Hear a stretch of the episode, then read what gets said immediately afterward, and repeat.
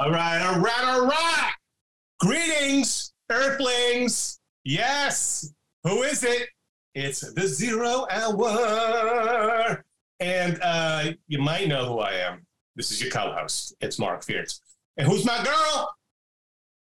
I'm Christine Chapman, your host. Welcome to the Zero Yeah. Hour. And on video, thanks to Will. Willy T Productions, who happens to be our guest. Give a shout out, Will. Say what's up. What's up, everybody? This is a bit of a different experience for me. I am live switching this video recording as well as answering, hosting, and doing a bunch of other things. So it's another checklist on my podcast bucket list. So this is very exciting. I love being a guest on podcasts. I'm trying to do more of this. So and with He podcast, hit me up. Switching. He's on the ones and twos. He's on the wheels of steel, right?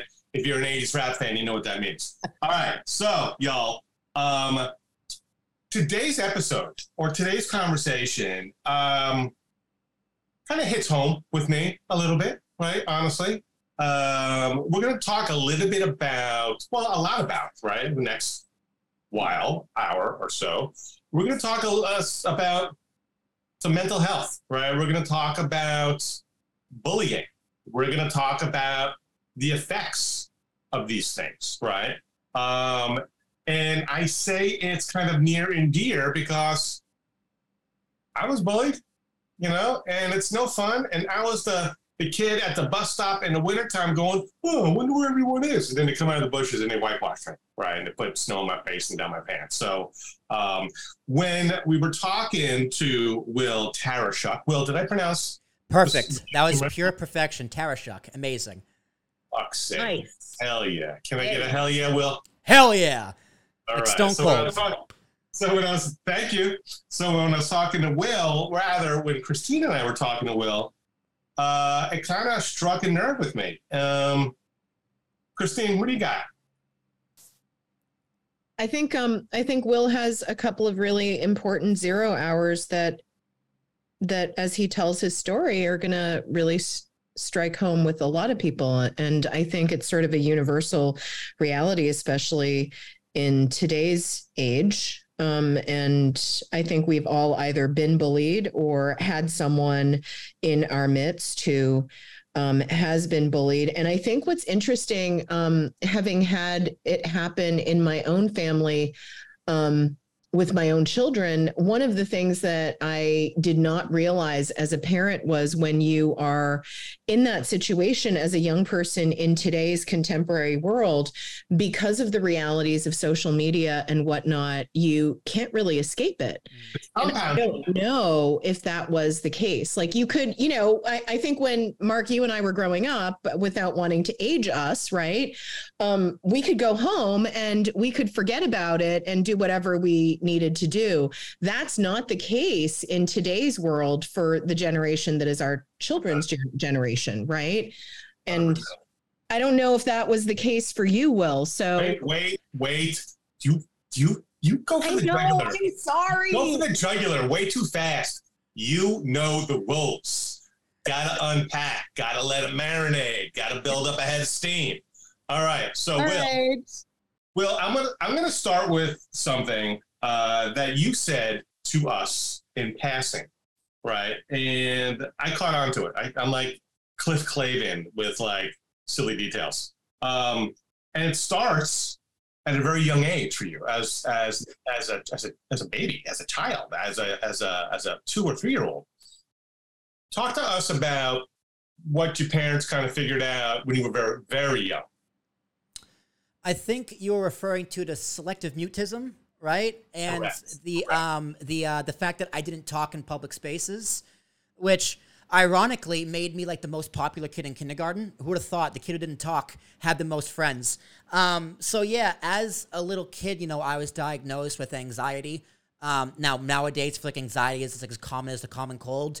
Um, I, adult, I'm diagnosed with anxiety, dude. yeah, I feel like almost everybody's uh, eh, eh, s- prescribed something for anxiety, but no, this was like real deal. And as we talked about in high school, like when I had anxiety, like my I lost a bunch of weight. You could see the veins popping on my arms. I was shaking at lunch, like actual legitimate anxiety paired with OCD. So not only was I anxious, I was constantly thinking in like like it, be arguing and yelling at myself due to anxiety. So someone's like, "Oh, I have anxiety." Well, yeah, get in line. Who doesn't? It's an it's an Yeah. emotion, right? Anxiety is an emotion everyone feels, but this was like extreme anxiety to the point where I was in public restaurants, I was in movie theaters, at the mall. I wouldn't talk out loud to strangers. I would only talk to my mother. I'd only talk to my father. I'd only talk to my brother. When I was Yeah. in school, I went into kindergarten. Um, I would only talk to certain kids. You know, as a How, kid named how old are you when you? Okay, hang on. You know me. Let's back it up a little. Absolutely. Bit. Let's unpack. Um, so, did your mom and dad? Did they raise an eyebrow? You know, did they go? Oh "Hmm, yeah.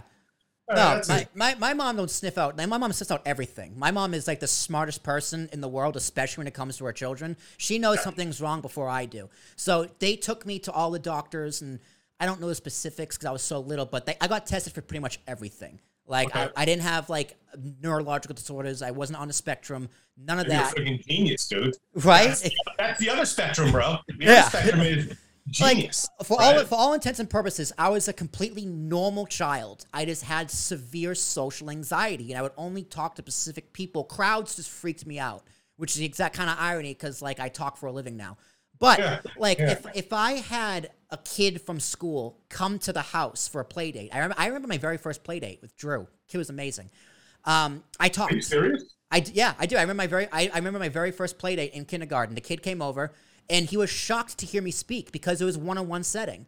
Right? I oh, had And a you had never spoken in school. I had never spoken in school. So he's like, "Oh, like there's nothing wrong with you. Like you know, we played in the backyard, my sandbox, or what have you. Made a mess of my blocks in the living room. Like I, I remember arguing with my mom about what zero plus zero is. I couldn't believe zero plus zero was zero. So I was arguing with my mother while my kid was kid was over. What is zero plus zero?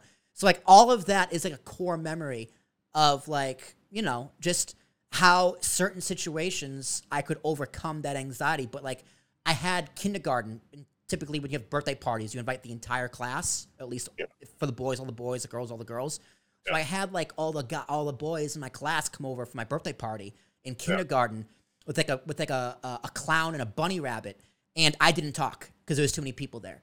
But people who were in that class were who saw me one on one. They're like, "Come on, well, you can talk." Like in in class, we had to give like the weather. Like today it's sunny, tomorrow it's gonna be cloudy. When it was Yeah. my turn to do that, I would whisper into someone's ear, and then they would say it out loud for me. So like there was kind of small ways for me to overcome this, and then fast forward to first grade, maybe midway through first grade, I started talking out loud. Interesting. So, so I have I have a bit of a personal story to share uh, with regard to social anxiety and speaking out at a young age. Uh, I too talk for a living, right? I'm in sales. I'm in software sales, and that's what we do. We stand up and we present, and we, you know, do our thing. I uh, couldn't get out two words in my youth without stuttering. Like I would stutter and trip over myself, right? I would trip over every other word. And in middle school, I sorry, I don't believe that. it's crazy. Right? Well, did you also know who's the guy who does uh who's Darth Vader? James The Earl Jones. He is He's a voice. world renowned stutterer. Hmm. Really? Yes. Check him out. Google him, Wikipedia. So I'm in middle school at seventh grade, sixth grade, seventh grade, and they have me in speech therapy classes, right? And the object of speech therapy classes is to get you to speak, right? And of course, I am so self aware, right? So self conscious. So, Mark, uh, talk to me about like your family. I'm like, good, fine, yes, no.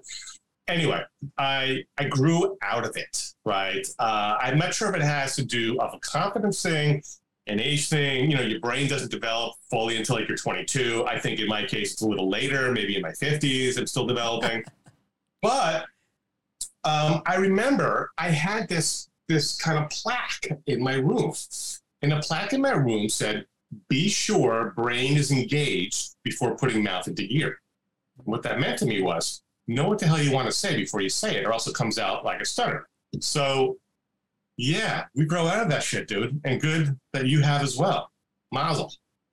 Yeah, it took a while. I remember I remember being so proud of my of myself now. The first day of second grade, um, Miss Sheehan, the greatest teacher who ever lived in Braintree at Liberty School, um, had us go around and introduce ourselves, like just your name and who you are, right? Whatever.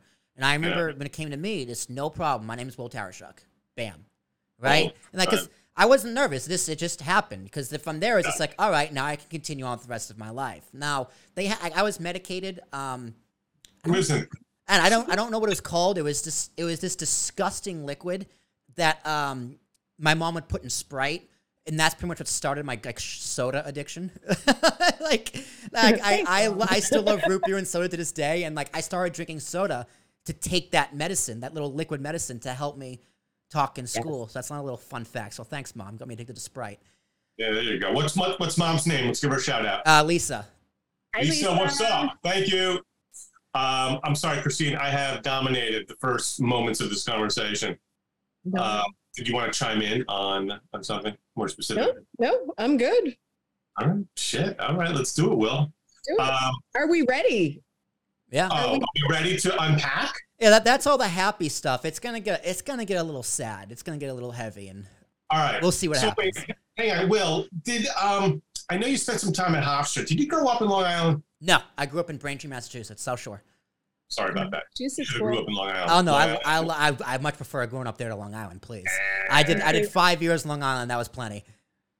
Um, so Will later in life, right, uh, in high school, right, freshman year, um, talk to us a little bit, Will, about and and like give us the detail, man. Like you were in high school, you had some issues with some friends. There was like some he's not the cool kid anymore.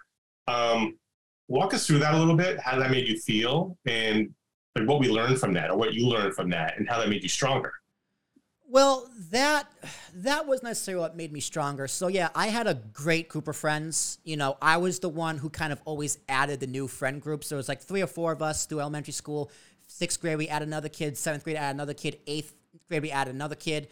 And then ninth grade is kind of where it all kind of broke apart. Eighth grade things kind of broke apart. So I just want to do preface this that the bullying I had um, was very, I guess modern day would be very like normal, right? And I don't want to demonize the kids who bullied me. That's not what this is about.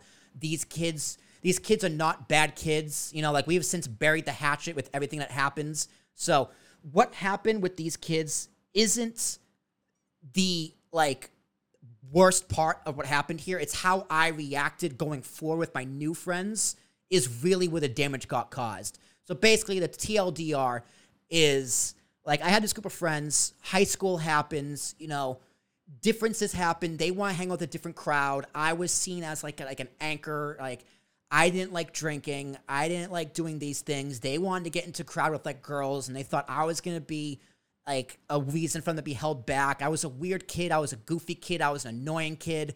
I wasn't necessarily the most popular kid. So they pretty much were just like, listen, guys, if we want to climb up the social ladder, we got to cut some dead weight. And I wasn't the first kid that got cut either. I was probably the third or fourth. So if it was really just my turn. And like, as I suffered this bullying, like it is something that we did to another kid. And that he didn't go to Braintree High School. He went to a different high school. And you know, like that's something I also have to live with. That like that what happened to me is something that I was a part of with another kid.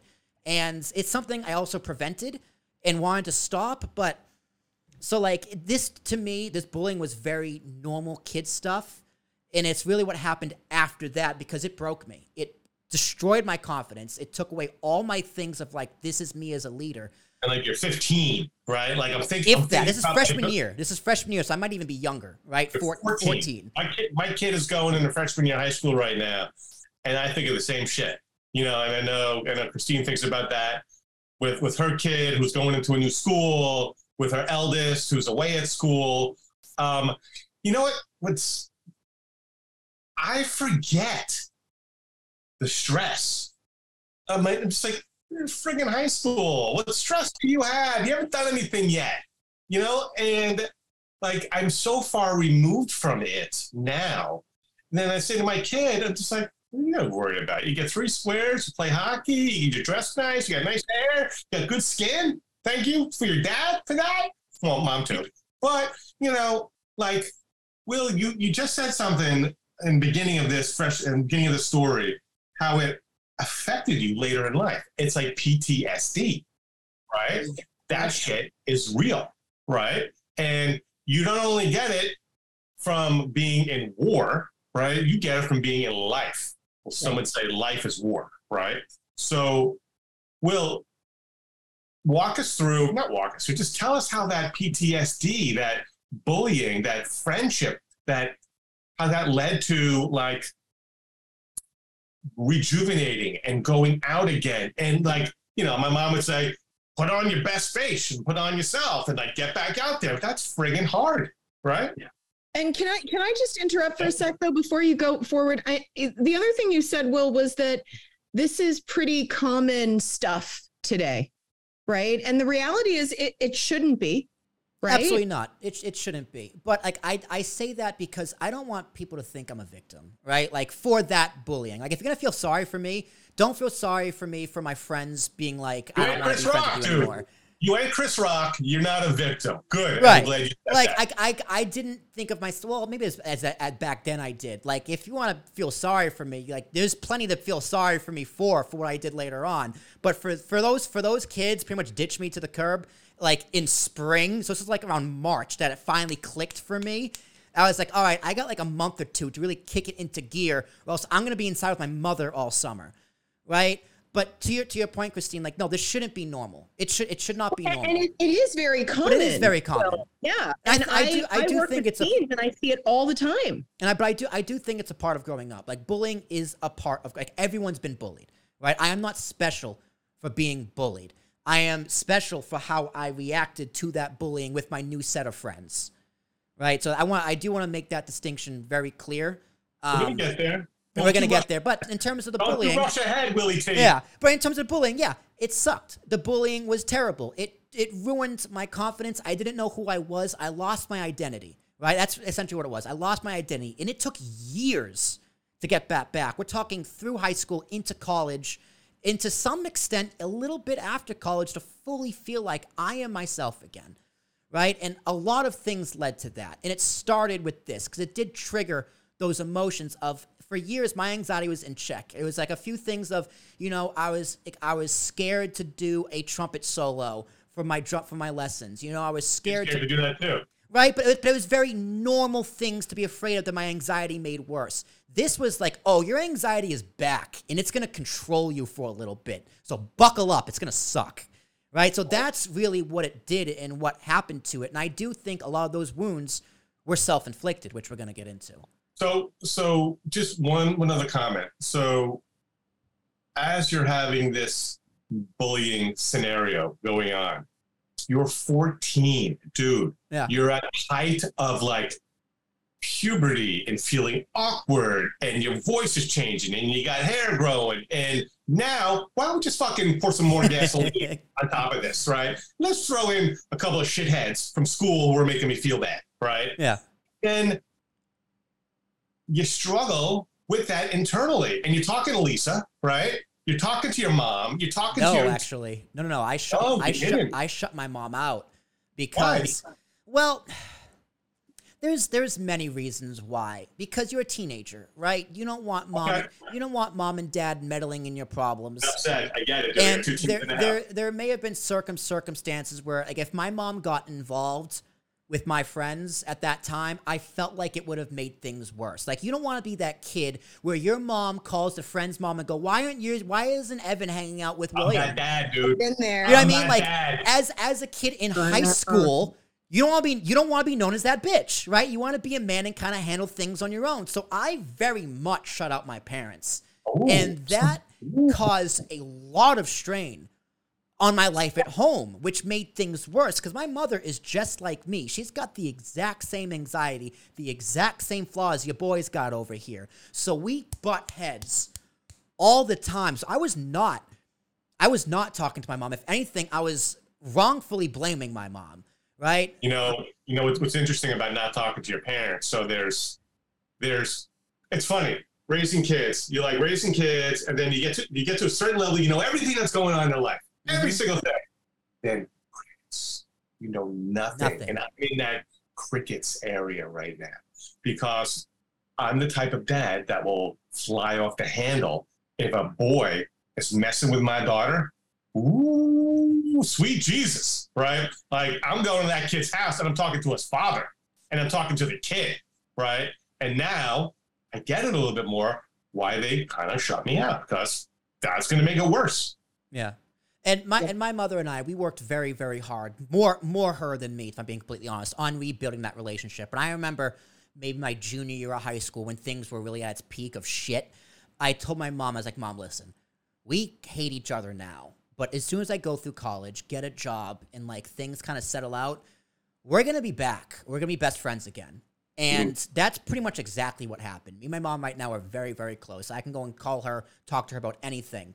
And that Yeah. kind of developed through college because I, you know, I had to grow up and mature a little bit too.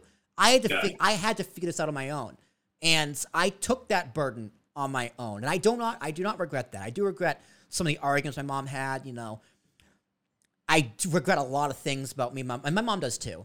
But that Do you again, regret not being able to like ask for the support or for a sounding board or like I think about all the ways in which I try to be helpful and I'm not always successful as a parent, but like I wonder if your mom knew and your mom knew to like keep quiet and just not try to solve the problem but be there for you. Would would there have been a little less like anxiety? Would you have felt supported? Like and I ask that as a parent, Will, because I know that my own kids are going to go through that, right? Or or some version of that, or that it's normal and that it's something that they're going to witness, right? Well, I I very much tried to set those boundaries, right? I very much tried to say, "Hey, stay out of my business." But my mom with her own flaws was very very hard for her to do. And to an extent, she had the a mindset of, "Listen, I'm the parent. You don't get to tell me what to do."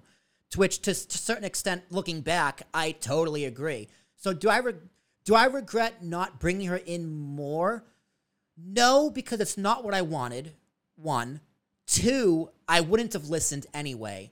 And three, the end result ended up in a good place. Now, if I ended up in prison or I ended up in an alley somewhere and as a junkie, yeah, that regret would be a, a whole hell of a lot more. But I'm doing damn well for myself. So, no, I do not regret not letting her in more because it wouldn't have been effective and it's not what I wanted. And I think as a parent, it's very, very hard to do that. Much easier said than done. But I think you need to respect those boundaries as a teenager is going through that process. Hey, hey, Will, we, we, we didn't touch on this during any of our preps, but how was dad involved? Was dad, is dad, is dad, is dad in? Dad was out? dad was stuck in the middle, man. Dad Uh, was in a rock and a hard place because we'd have arguments, my mother and I. Sometimes he'd take my side, sometimes he would take her side. And Yeah. that caused strain between their relationship. It caused strain between me and my mom's relationship. So dad, Yeah. dad, God bless him, did the best he could. And I honestly have no critiques of dad. Uh, my dad is my hero, and my mom is also my hero. My dad definitely because of how he handled that situation between both of us. Dad was the voice of reason, and Mm-hmm. Okay. dad had the impossible job of choosing between his wife and his little boy, and then my older brother as well. I also have an older brother. Uh, Yeah. He did a very good job of not being involved in as little as he could because he's like, listen, man, this ain't my fight. Right, I'm also going through high school trying to get into college. Got my own get- shit to deal right, with. he's got my own shit to deal with. He had his own friend. He has his own issue with his own friends. Right, Yeah. different but the same. So he also did a very good job of not getting involved, and that might have caused strain on him. But if it does, he didn't show it, and you know. But again, I think a lot of that is this kind of part of the natural process of growing up. Like Christine, you and your kids are gonna go through some version of this. Mark, you as well. Yeah. Just you can only do the best you can. So when I say a lot of this is pretty ordinary, like bickering with your parents as teenagers is like, well, yeah, duh. you know what I mean? Like that's gonna happen. It's impossible not to. Um, Will, I, I'm looking at the, I'm looking at some notes that I have. Um, do we want to go into summer of 2012? Are we ready for that? Are we ready? Uh, or Yeah. is- is- is Yeah, yeah. Yeah, we're ready. Yeah, I I with I withheld some details from both of you. I might I might have shared one detail, but I might have left out another one. So summer summer 2012 is where my zero hour kicks in, but a little All con- right, so little context so- before that though. All right, please.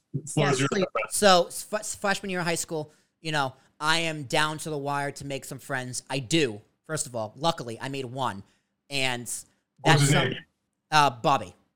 Bobby. Bobby. So, and Bobby, Bobby, as well as Ross, are two kids later who literally saved my life and caused me to go into the place where I had my zero hour. So, Yeah. um, there was Bobby. I had friends with him over the summer. Um, going into that that September, uh, we added in Ross, and um, from there it was the three of us. You got a really good memory, dude. You Dude, have a really good there's memory. there's there, well there's some scars here, right? There's a lot. There's also some guilt here too. Uh, yeah, all right. So Fair. so it was the three of us, right? So I have this three group of friends. So like things are good, things are better, but the back of my mind, that anxiety is still there of what if it happens again?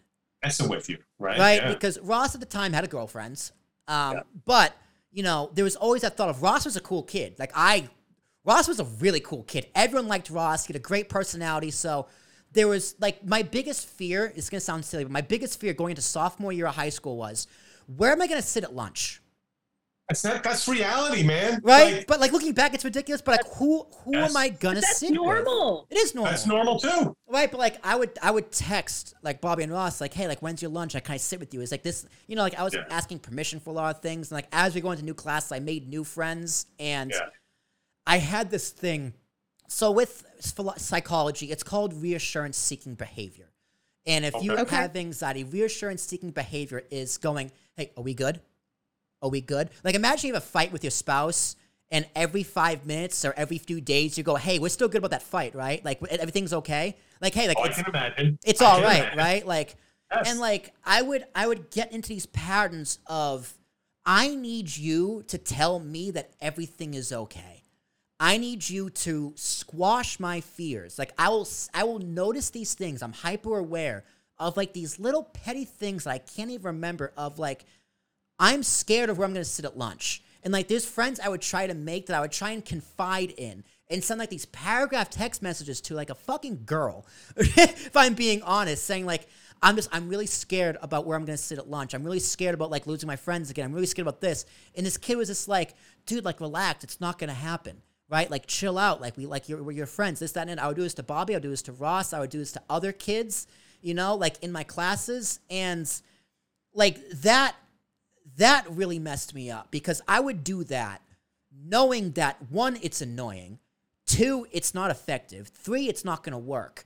But like all the reasons I thought that my original friend group dumped me is exactly the same thing I am doing to these Ah. new friends. Right? You're in so a pattern. You're in a cycle. I'm in a cycle, right? So the anxiety kicks in. I'm scared. I'm not healthy physically, mentally. I lose Yeah. like 20 pounds, right? So my friends are seeing me at lunch, like not eating. My foot is tapping, like it's visibly like against the, the, the table, right? Like my hands are shaking. You can see the veins popping out of my arms. Like my teachers are low key concerned, but or maybe I don't remember. But like I was physically not well, right? Yeah. Because I was so scared of losing my friends that I worked so hard to bounce back and trying to find myself and find my voice. And as they're going through stuff and as they're kind of developing socially and getting new friends, it's like, well, where does that leave me? So I remember very vividly um, summer going into junior year. And junior year is where everything really hit the fan. Um, Bobby and I go to Myrtle Beach on vacation with at um, my uncle Phil has a beach house, and this was actually my 16 and a half birthday in a day, August 17th, whatever the year was. It was the first time I got drunk, actually. So shout out to Uncle Phil for giving me like four Coors Light. I threw up the next morning. But the, the night, so the, the night before, right? Like, I'm breaking down what happened freshman year to Bobby. I'm pretty much putting it all out on the table saying, this is what happened. This is what I'm afraid of. I'm afraid that Ross is going to get popular. He's going to bring you with him and leave me behind. And Bobby was just like, he got it, right? He had the wherewithal to understand. And just a few months before, like in July, the month before, the three of us, me, Bobby, and Ross, and my parents went to Cooperstown to be Baseball Hall of Fame. So the three of us were tight. So Yep. he's trying to tell me there's nothing visibly there for you to be concerned about. And I was like, you would tell me if you if there was. And he go, absolutely. And I trusted Bobby. I trusted Ross too, but like, you know, so hang on. So Bo- Bobby got it. he got it. He got, Got it. it. So he Bobby understood my he understood my psyche, right? And he was years mature above Yeah. his age at that time. And he actually just got engaged. Or shout out to my friend Bobby. I haven't talked to him in a few Yo, months, what's up, Bobby? So he's got engaged to his high school sweetheart. So I'm very happy for him. Um, but yeah, so he he got it. He understood where I was coming from. He understood my concerns. He understood what I went through. So he was my rock. So that was the ultimate reassurance. But going into junior year, you know, I think we had a few more group of friends. You know, Bobby's girl, uh, Ross's girlfriend was someone I worked with, and you know, there was another group of girls, and things got a little iffy there. And there was a different group of friends, Phil, um, and a few other people. Now I'm gonna mess up the details here a little bit, but there was a group of girls who essentially just didn't like me, right? For the reasons I mentioned before, I was annoying, I was a loser. You know, I was shaking at the lunch table. You know, like whatever. And. And and you're in high school, right? And, and yeah, I get it. and It's and I'm giving. I'm still constantly giving this reassurance seeking behavior to Bobby and Ross. And there is a few times where it's just like, Will, we need a break from you. Like you can be. They told me this literally. Like you are very mentally exhausting, and that crushed me. Like I was so upset, and like it got into another like texting back and forth for hours. And like I had this thing where I had to text them every single day and get a message from them every single day, both of them, right? So it's like a Snapchat streak. so that psychologically really did a number on me too, because there wasn't a day that went by for like two or three years where I did not text these people because it literally made it literally was a weight off of my shoulders because it made me feel better. But it didn't. But it did. So that was just going through my mind constantly. And there were little. that- Go ahead.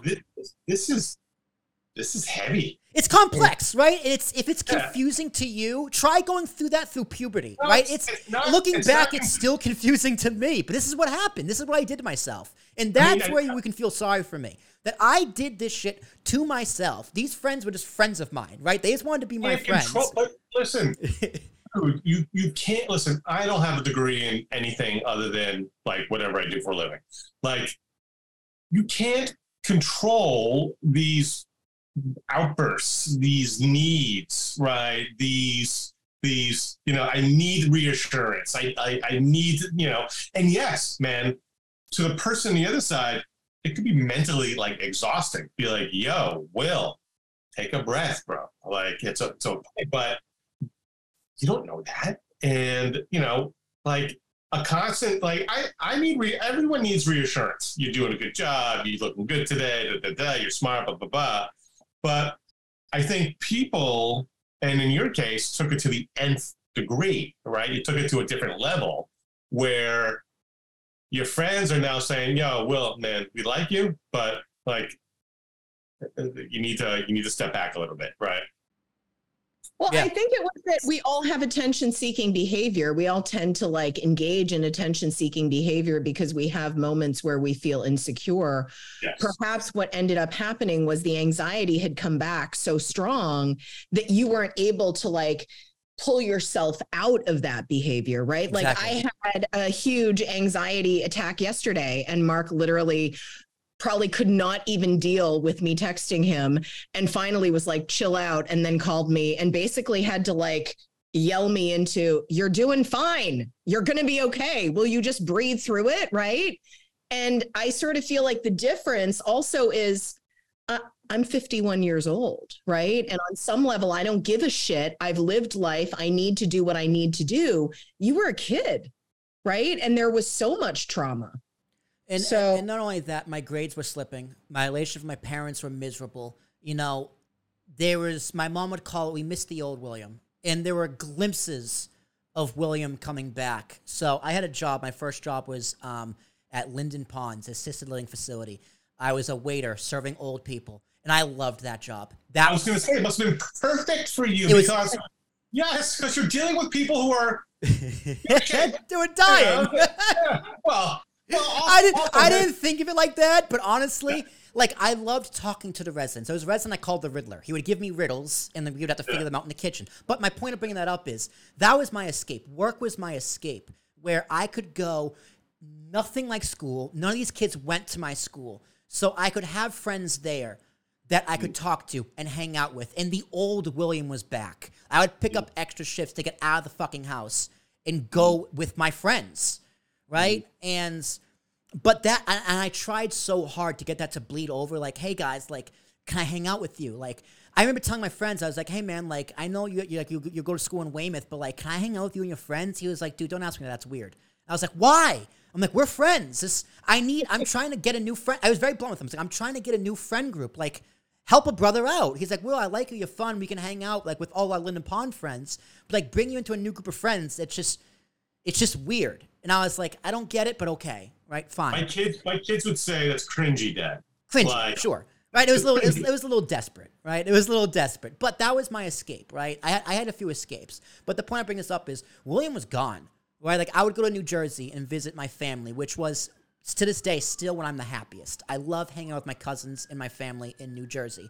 We're in Jersey. That Uh, Summit, they're in Summit, and a Got few, it. a few of them are scattered all over the place, but the, our our central HQ is in Summit. Like I want to buy a house in Summit one day.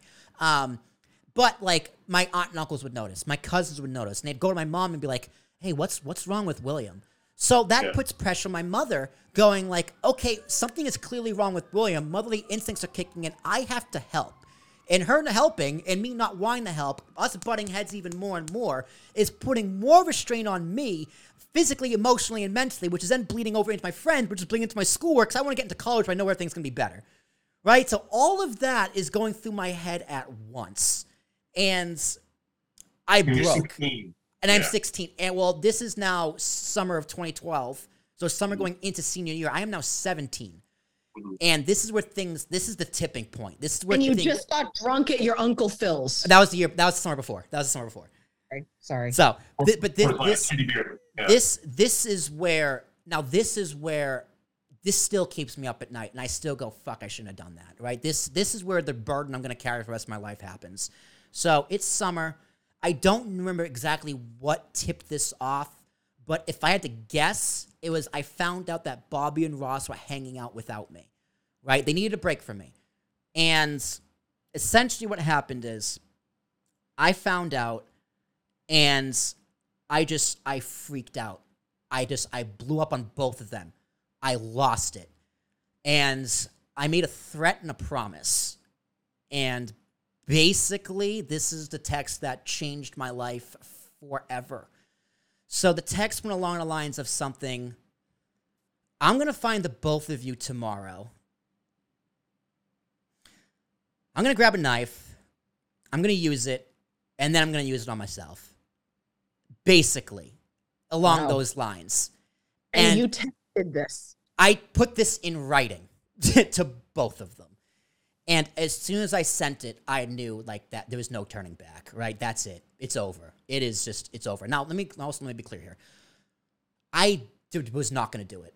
I had no plan. I had no intention. It was just a spur of the moment thing, but I did it, right? I can't take that back ever. Now, so I, that's a call for help, man. Exactly. Like, Yes. Exactly. It's exactly what it Wow. was. That is exactly what it was. Mm. But And tech, did they did they see it as such? yeah, oh, oh yeah. So after I sent that text, I just went past my parents. I made a, I made a note to go by my parents and went up to my room, which it was like maybe nine o'clock on a Friday, which never happened. So my mom immediately something was up. Now she got a text message from one of their mothers, Bobby or Ross. I don't know which one it was.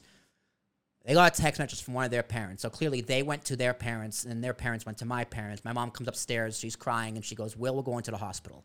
Like, immediately, like right the fuck now. Like, get your ass up, we're going to the hospital. And I didn't argue. I didn't debate. I didn't say a word. what was going on? I Yeah. got up, I got in the car, and I went to the hospital. Now, gotta pause, dude. Dude, Will, take some water, take a breath.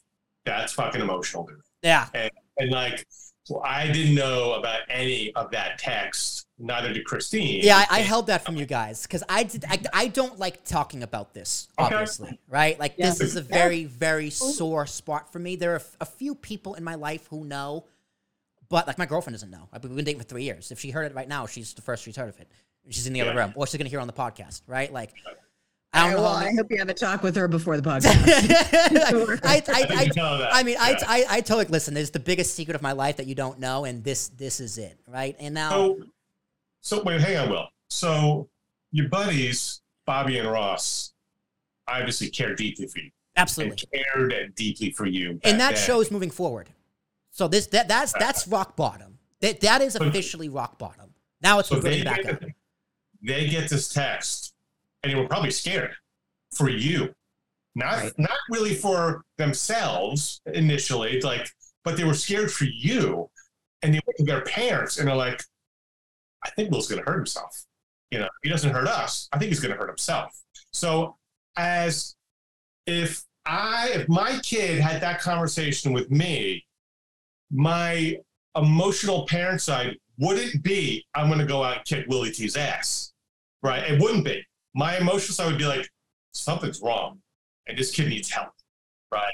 And I wouldn't be angry at you for doing that. I would be like, that is a cry for help. And I'm glad it happened. And I'm glad my kid came to me. Yes. And I'm glad your mom went to you and took you by the, your scruff and your ear and said, boom, we're out. Take us from there, dude. Yeah, and um, yeah, b- both Bobby and Ross's parents were very understanding. My mom talked to both of them. She had a relationship sort of with one of uh, with Ross's mom, more with Bobby's mom, and like you know they reassured her because I was 17. They could have pressed charges easily for sure, Okay. like no doubt. They that was never going to happen as far as I know. There was never a Yeah. conversation, but they easily could have. Right, and my life could have been upside down. So instead, we go to the hospital. You know, the doctor's talking to me. I told him I had no plan. Actually, I remember Ross texted me after I sent that text. He's like, he's like, Will, no, you're not. Like, and just in case you are, I'm gonna have my knife on me and I'm gonna be ready. And I was just like, yeah, I would never take Ross down, right? Ross is bigger than me. He's a lot bigger than me. So- Was Ross messing with you a little bit? Was, was he trying to make light of the situation? Or no, just- I think he was serious. He's like, Will, if you fuck with me, I'm gonna fuck you up. So I think he was very, very serious. So right. I don't know. I don't. I don't know. But th- those are the those are the details I remember. And so Right. I'm in the hospital, and I'm there for a few hours, and they go, "We're gonna bring you inpatient uh, for three, 72 hours, psych ward." Um, Mhm. So I go into Boston. I think it's Children's Hospital. I don't know the exact hospital, but I'm I'm there. I'm there for Yeah. three days. I say bye to my parents. They put me in all white, or whatever the fuck they put me in, and I'm in the hospital. I talk to a psychiatrist. They you know, I think at that time I was seeing a psychologist, like a shrink. Yeah. Um, we switched because clearly it wasn't good enough. Yeah. And that's where I pretty much started seeing some real problems, like with other people. And that's where we come to my zero hour. And that is really where it all begins and where things start to turn around. And then how eventually, you know, I was on the way back and how that tipped off and capped off with my career in podcasting. So I don't know if you want to di- divert there, ask a question, and kind of get how I got there, but I don't know where you want to go from here.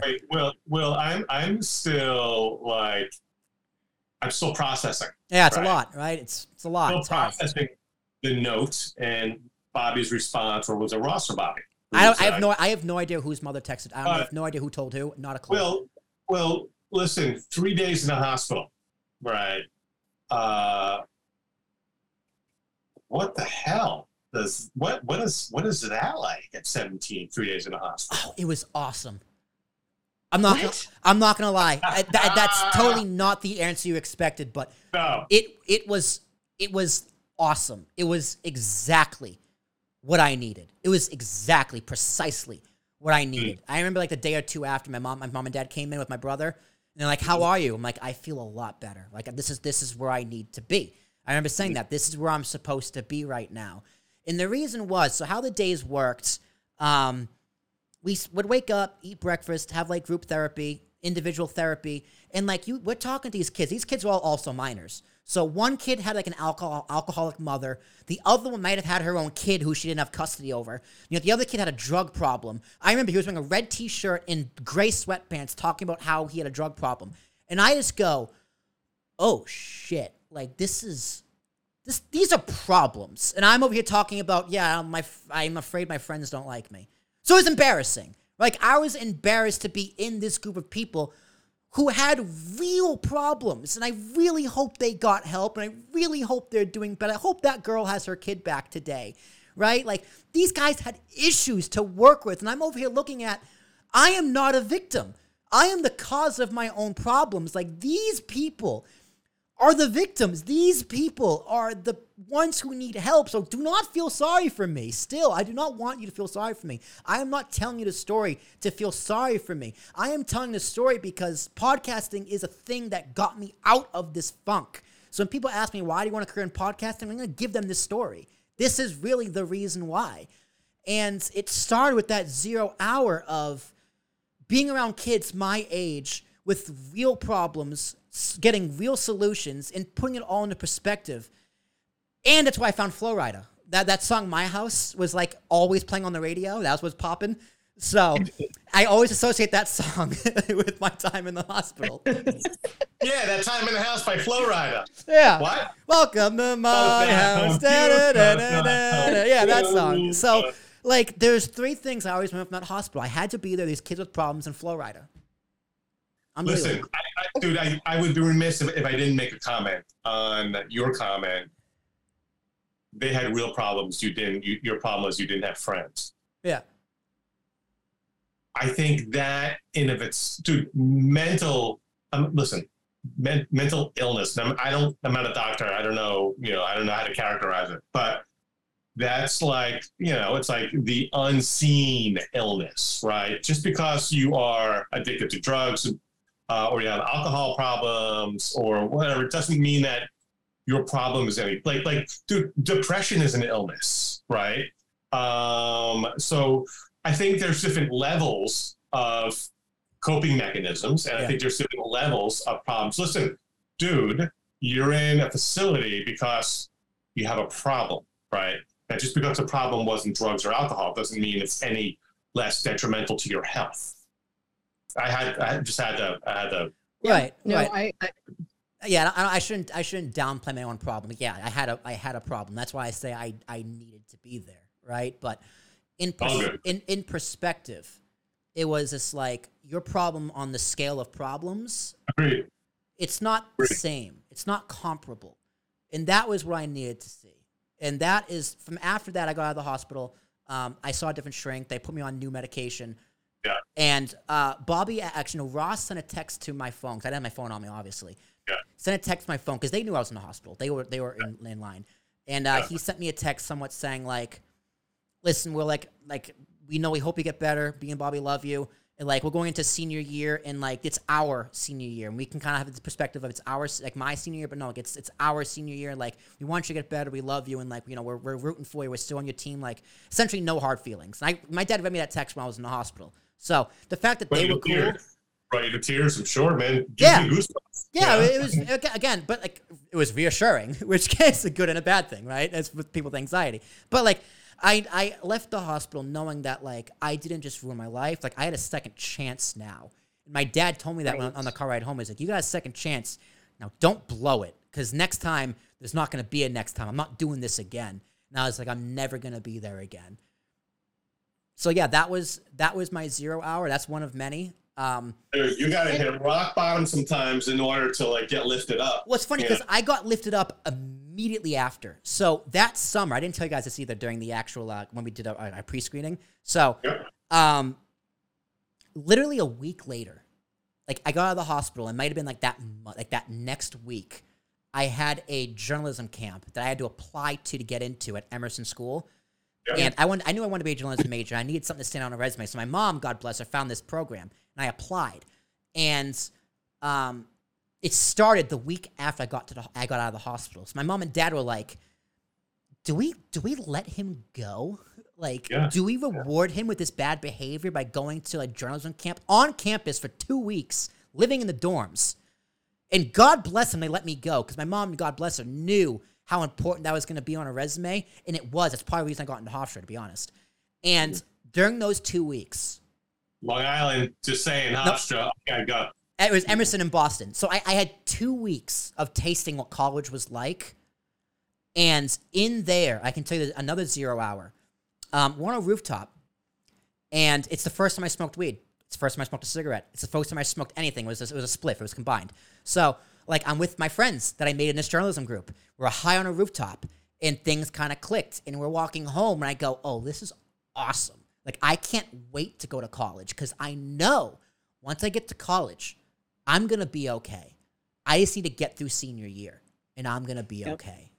And it took some time through college, but that's what happens. You know, those are my those are my two zero hours. One being in the hospital, and two having that taste of college literally a week and a half, two weeks later. And it's crazy how life works like that. It's absolutely you know, crazy. Your your parents made an amazing decision to send you after hit rock bottom to I'm sure it was hard for them. Like not yeah. and not that you misbehave. I don't see it as a misbehavior. I see it as a a life event, right? Like, Jesus, you know? Um, but the fact that they trusted you, right, and and put you on this path again, right, uh, to go to this journalism school to help out UCB to do all these things. I'm sure they were like this. I don't know, kind of biting their fingers, going, "Oh shit," you know, it's gonna be safe, it's gonna be cool, which I think is an amazing choice in you know in retrospect, right? Um, Christine, I, I have so many questions. Yes, I know. No, I, have been, I've been really patient. Um, my questions really revolve around advice you would give to young people knowing what you know now. And i mean you're still a kid will. How old are you? You're you're not 30 years old yet are you? I'm i'm 28 years old. Okay. You're 28 the years young old. stuff and understanding what you know now thinking about your zero hours that happened at crucial sort of growth periods right? And i work with i work with teens just about to go to college. That's my mainstay. So i i can imagine that there are going to be so many young people who are are of the population that I work with who might benefit from words of advice and perspective whether it's about the paranoia that goes into what it means to fit in and find community and a sense of belonging which by the way is so so important yeah. right to what do you do when you feel like you need to start fresh and you're afraid and you're not sure about what the future holds? Like what what kind of advice can can that person who's been through all that you've been through give to young people first and foremost? Well I think the hardest part for anybody who goes through what I got went through is forgiving yourself. Like I I forgive the bullies who in from freshman year. You know, senior year we buried that hatchet, and I forgive all of them, which is why I didn't want to focus too much on them because it's not their story, right? It's my story. Um, I for- it's much harder to forgive yourself, though, right? It is. Well, it is. It's easy to forgive others, and I forgive myself for almost everything. The one thing I'm never going to forgive myself is sending that text to begin with, because even at 17, you know, I had the wherewithal to know that that's never an appropriate thing to say. And yes, well, it was a call for help, and no, I never had took that seriously. Like I hold myself to a very high standard even to this day. And while I know I'm never gonna do something like that again, I can never take that back. And I'm still working on forgiving myself for that. And I'm hoping telling the story in this way on this podcast is a way for me to do that because now it's publicly out there forever on the internet. So have at it, internet. But the hardest part is forgiving yourself and learn to forgive yourself and don't shut out the ones that love you. Like, I understand if you're a teenager, you don't want mom and dad to help. There are appropriate ways for them to help. Even that's just telling them, hey, I'm okay. And I told my parents I'm okay millions of times. They just didn't believe me because I wasn't okay. So you need to find a way to show the ones who love you and support you that you are okay without telling them literally and that's a hard line to walk, and that's very hard to do. And I wish I did it better. Um, but and I got lucky. You know, I got lucky. I had a support system from people all around me, and I still have that support system. And it still amazes me how many people support me in my life.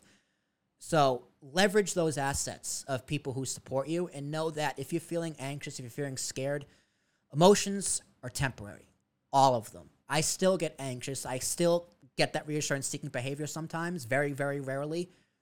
But I just wait for it to pass. And sometimes I got to tell my loved ones, listen, man, I'm in a funk. Give me two or three days. I'm still going to do my job. But if like if I if you see me at work and I'm quiet in the back, not being joyous, making jokes and farting or whatever, like no, I'm okay, but it's going to take me a few days for like this anxiety state and the thoughts in my head to just pass. Sometimes my thoughts like cars on a highway. You just got to wait for that traffic to bumper to bumper to go away the fact that you can talk about and tell people that and say, hey, I know myself now, right? Yeah. I got control over this funk, right? I get like that too. I'm like, yo, just don't mess with me for like the next like 24 hours. Well, that's like, the whole point. You don't have control. I don't have control. If you can fully, fully control your emotions, you probably aren't human. Because, like I said, anxiety is an emotion, it's a feeling. And that yeah. passes, just like joy passes, just like anger passes, just like fear passes, just like yeah. insert emotion here passes. Anxiety yeah. also passes. Just takes a little longer. It takes a little more practice. what is your practice what does your practice look like and and and and i and i use that just because because that was the word that that Yeah. stuck for me um are there particular things you do like today i had to be up and on a yoga mat in a studio half an hour from my house at 5 30 in the morning and man when i got off that mat i felt like a million bucks like i felt like a completely different person and much more like myself again. And it was a reminder, right? Mm-hmm. So, what does Will Tarashuk's like? This is what I need to do to be fully in my own body in a way that feels comfortable to me to get through each day. sometimes I just gotta keep doing my regular routine, right? Like if I, I there's very very rarely where I'm depressed where I just sit on the couch and do nothing. Like I I very much am someone who is like I just need to push through. Like if I'm struggling with something, I just gotta push through and keep doing the next thing. And that thing is usually podcasting. That thing is usually editing podcasts, scheduling a podcast, doing something around podcasting. Like podcasting is my center and like the other zero hour is starting this podcast because it makes me a way better communicator. It makes me a better person to like express how i'm feeling with others as well as with myself. It makes me a better thinker right? Like you It's guys your create it's your creative outlet. it's my creative outlet exactly. Right. so but this is also like work for me. Unless it's my wrestling podcast which is completely fun and ridiculous. So like i try and find those things that resemble normalcy and I wait for these feelings to pass. Like it's not like I'm not like you, Christine. I can't just go do yoga. I'm gonna feel better. Some people can go to the gym and, and, and feel better. Seriously, like a- yeah, like, no, work- I do. wor- I working do. I out walk in is the a f- woods and I feel better. Working out is a phenomenal way to do that. Trying meditation is a phenomenal way to do that. For me, it's just waiting. Seriously, and it's going about my business. It's just waiting for it to pass. And it always does. A Yeah, coping yeah. mechanism. It's just it's accepting it. It's accepting that this is what's happening right now. Don't overreact. Don't freak out. Just wait. Is that the advice that you would give to your younger self prior to that zero hour? Like, if you could go back in time and heal that inner child that was screaming for help, right? And that ended up needing to be taken to the hospital, Yeah. Is there something you would t- say to that child, right? That might, in the wisdom of your years today, have alleviated some of the pain and some of the sort of steps that you took that you regret today? You know, I don't think there's anything you could have told me that would have changed my mind because I knew the answer, right? I knew once I get to college, things are going to be okay. I just had to get there. So if I could if I could go in a time machine with a DVD player and show my younger self, like freshman year of high school, sophomore year of high school, junior high school specifically, here's where your life's going to be in college. Here's a video of you at a party. It it wouldn't have mattered because life sucked right now. There was nothing that would have made my life better in that moment. There's nothing anyone could have told me. So, no, probably not because Okay. because I knew the answer. It's just I had to wait. I just had to get there, right? I had to I had to hope I wasn't going to ruin my life before then, and I almost did. So, You know, that's that's not the response I thought I would hear. what do you Right. think? What do you think I was going to say? Because because some some sometimes there isn't a magic wand that can just fix all your problems. I, I, I agree, but what would I tell my younger self? I would tell my younger self, bruh, it's gonna pass. exactly. Right. You're See, but, but I knew that.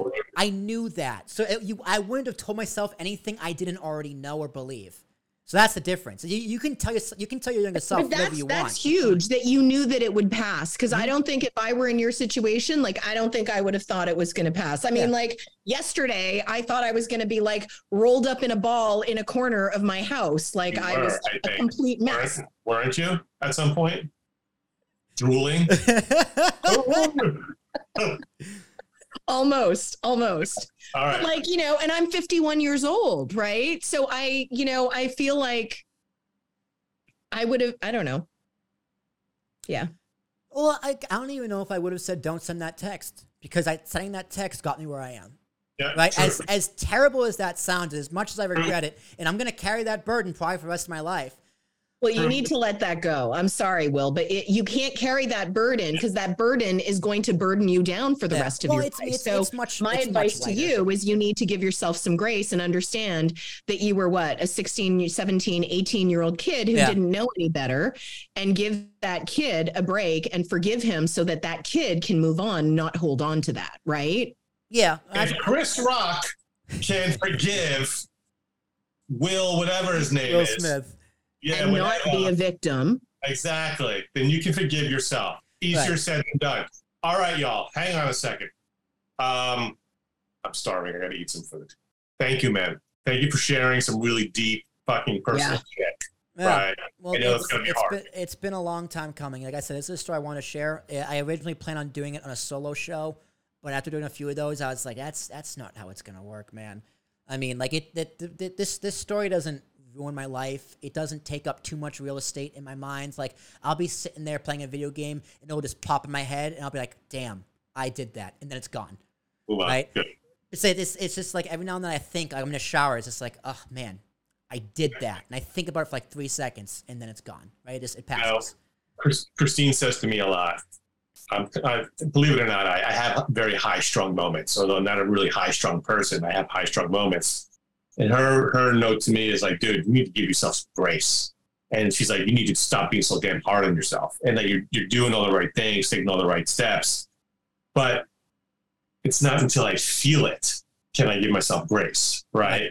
So what she's saying to you is, don't let that shit eat you up, man. Like give yourself Yeah. some fucking grace, and that's going to take time, and it's going to take emotional maturity. And only when you're ready, will will you fucking give yourself grace. yeah And I think that's the reason I want to tell the story in the full detail, right? Like I wanted to hold out that one key detail, but you guys were like, "Hey man, if you gotta tell a story, you gotta tell a story." So after our call, I literally drafted up a whole email telling you that pretty much that whole story. But I i, like, you know I remember And, uh, but I, I ended up deleting it. I was just like, I'll, I'll, I changed or I changed it heavily, right? But it's like, okay, I got to actually tell the story. And there's been a few moments of weakness where I've told a few people that story. And, but it is like, it is my big, deepest, darkest secret as a human. It really is. That's something I don't like talking about willy nilly. But it's, you know, it's my story. I got to own it. And, Yeah, know, It's- guess you better. it is it is getting to rock bottom to bring me to where I am today. And I do truly believe that podcasting and that expression, that creative outlet, and now turning into like a career for me, is what got me back to hundred percent. It took some time. Like it was like thirty percent, forty percent, fifty percent through sophomore year of college. But once the podcast happened and I joined a fraternity, it revamped very quickly. Into my senior year of co- college, it was at hundred percent. Yeah. Well Um, thank you um, gotta- thank you for sharing Yeah, he, I gotta he's eat gonna some die dinner. right now I need some dinner, and have a beer. All right, Right. all right, guys. Thank you very Um, much for letting me do this. And uh, yeah, yeah, that that'll be a wrap. We'll call it a wrap right there.